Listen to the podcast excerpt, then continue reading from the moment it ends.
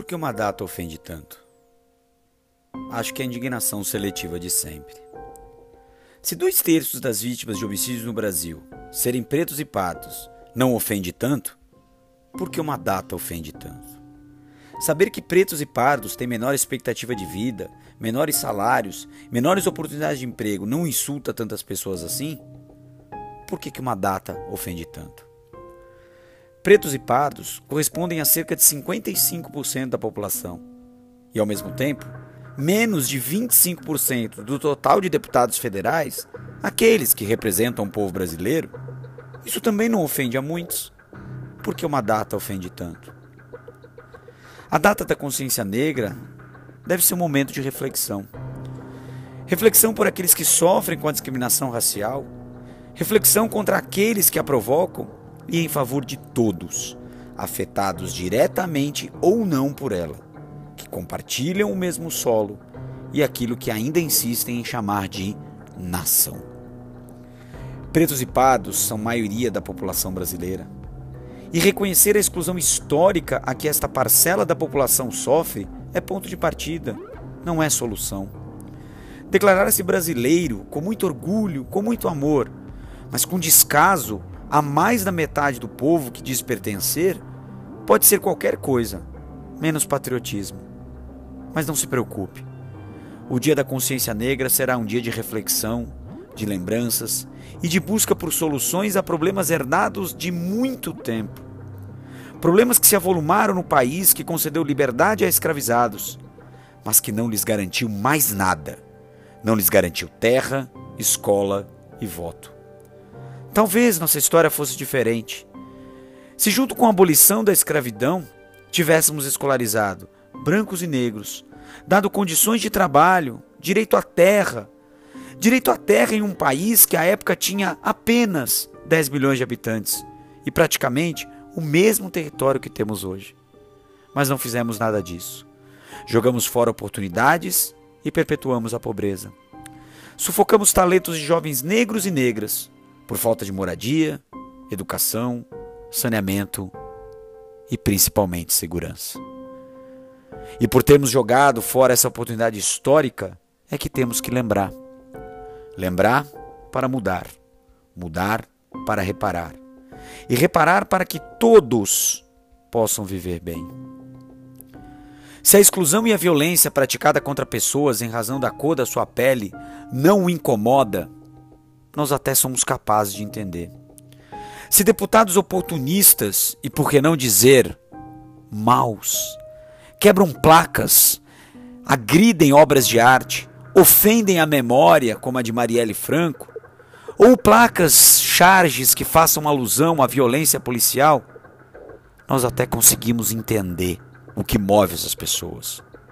Mas pretos, pardos ou não, não podemos aceitar isso. Se o dia da consciência negra incomoda, nós também somos capazes de entender. E entendemos mais ainda por que essa data incomoda tanta gente. E acredite, é porque essa data incomoda tanta gente que nós iremos sempre lembrar dela e lutar por ela.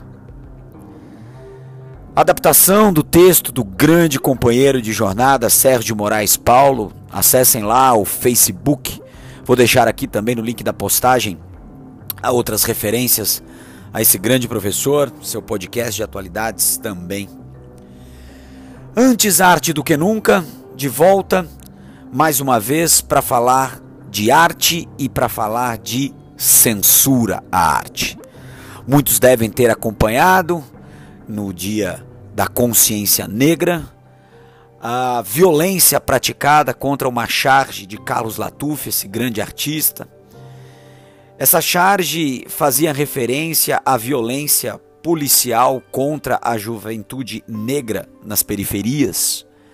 A charge trazia o corpo de um jovem negro algemado, assassinado, e ao fundo um policial caminhava com a arma ainda quente. Essa charge despertou a fúria de um nobre deputado, militar aposentado, que violentamente rasgou a placa, a jogou no chão, proferiu palavras fortes contra essa obra de arte. E mais uma vez, meus queridos, a pergunta que se faz: por que a arte incomoda tanto? E mais uma vez, essa tentativa de censura. O nome disso é censura. E mais uma vez, o efeito foi contrário. A imagem já está circulando em todas as redes sociais e mesmo aqueles que nunca tinham visto essa charge, certamente agora já conhecem. Obrigado, deputado. Mais uma vez, tentar calar a arte é dar muito mais voz a ela. E tem sido assim. Já falamos disso em outros episódios. Mas eu queria aproveitar a data de hoje para falar rapidamente sobre Zumbi dos Palmares. É, a data 20 de novembro faz referência para muita gente à consciência negra e imediatamente se associa isso à resistência do quilombo, dos palmares, a figura de zumbi. Eu não vou aqui falar exatamente sobre palmares, mas eu gostaria apenas de tratar de uma breve questão. E a questão é esse essa tentativa de um revisionismo, desculpa a força da palavra, de um revisionismo vagabundo que se tenta fazer da história. Isso vale para outros episódios, mas especificamente essa tentativa de deslegitimar, deslegitimar, deslegitimizar a figura de zumbi.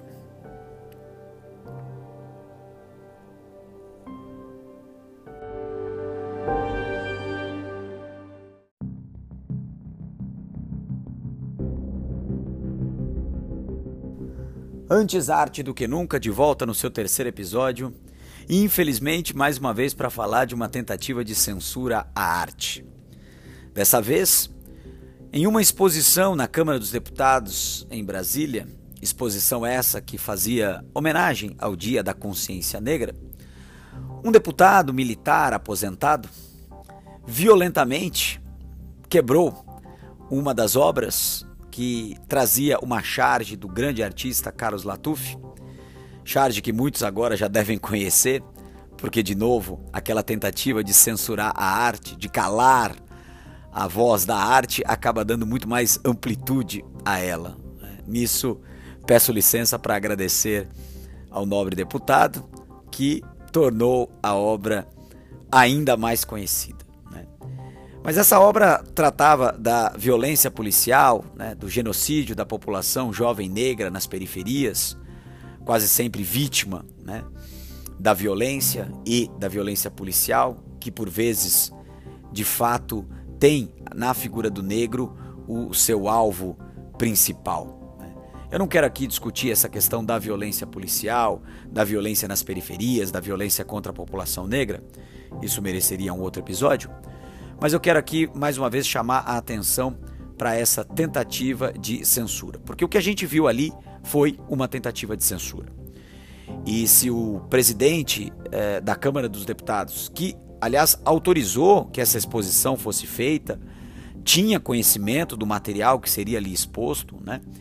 Se o presidente da Câmara não eh, fizer retornar essa obra que foi danificada, sim, estaremos vivendo mais um episódio, eu digo mais um episódio de censura. Porque não há outro nome para isso senão censura. Afinal, é possível que você discorde da charge, é absolutamente razoável que numa democracia isso aconteça, é desejável, inclusive, que isso aconteça, porque é justamente aí que nasce a democracia. Mas quando você agride algo ou alguém por não concordar com aquilo que está sendo mostrado ou sendo dito, você está reforçando duas coisas. Primeiro, a ação da polícia muitas vezes, infelizmente, é truculenta.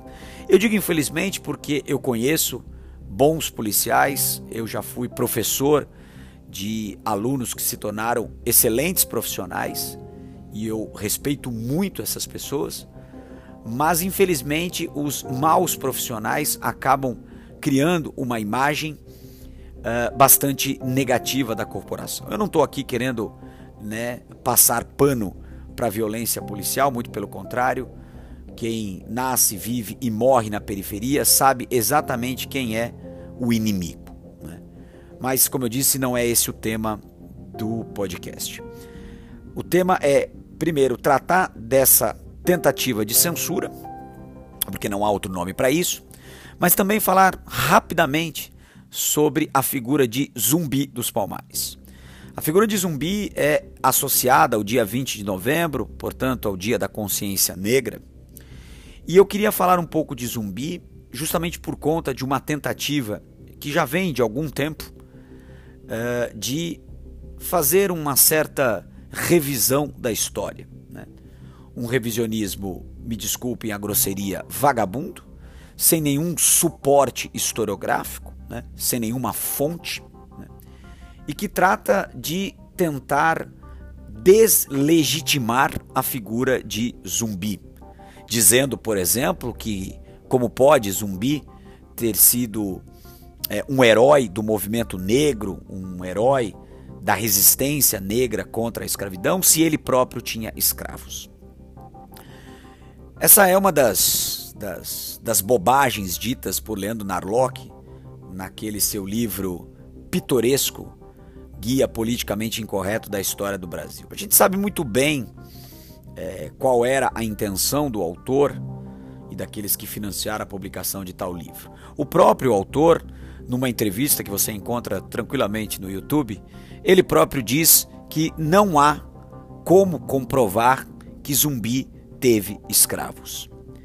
Ele apenas diz que a mentalidade da época era uma mentalidade escravista e, portanto, era óbvio que Zumbi tinha escravos.